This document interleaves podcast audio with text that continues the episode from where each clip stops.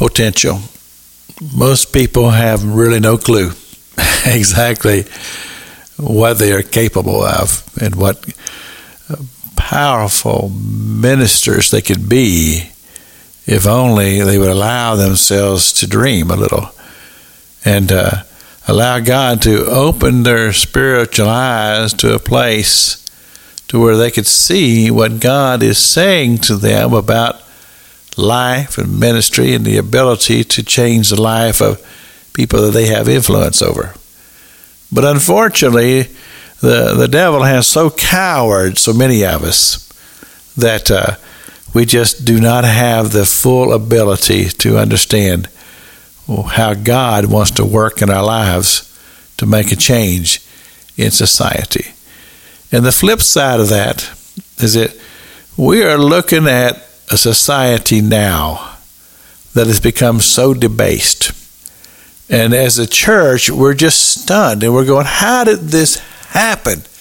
How is it that the kingdom of darkness has made such inroads into the lifestyles, into the society in which we are living?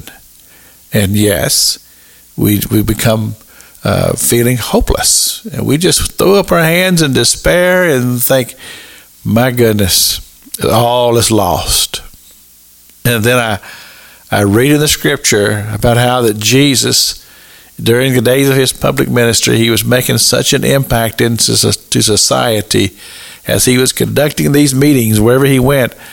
And uh, he said, there in the synagogue, he declared, he said, The Spirit of the Lord is upon me. And we know that Jesus, when he ministered on earth, he, he set his own deity aside and he flowed under the power and the anointing of the Holy Spirit of God, which is the same Spirit. You remember the scripture says, if the same Spirit that raised Christ from the dead dwell in you, he will quicken your mortal bodies. He's saying, hey, the Holy Spirit is the comforter that I have sent to you to empower you. Because you remember, he said to the church, he said, Go and take the gospel to the world. But then he said, Wait, wait until you have been endued with power from on high. And, uh, and the demonstration of that is the day of Pentecost.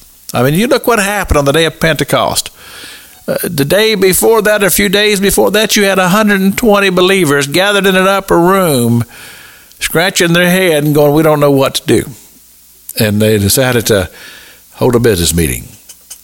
And then you go to the day of Pentecost, and the Holy Spirit comes into the room, and everything changes. And literally, people who for instance, Peter, who had just a few days previous had denied the Lord as he stood on trial, and said, I don't, I don't know the man. I don't know the man.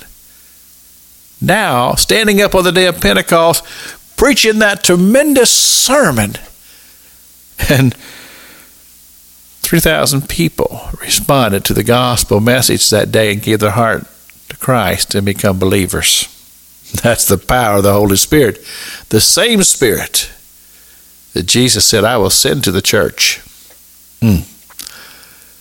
This is Pastor Jack King with the gospel on the radio broadcast.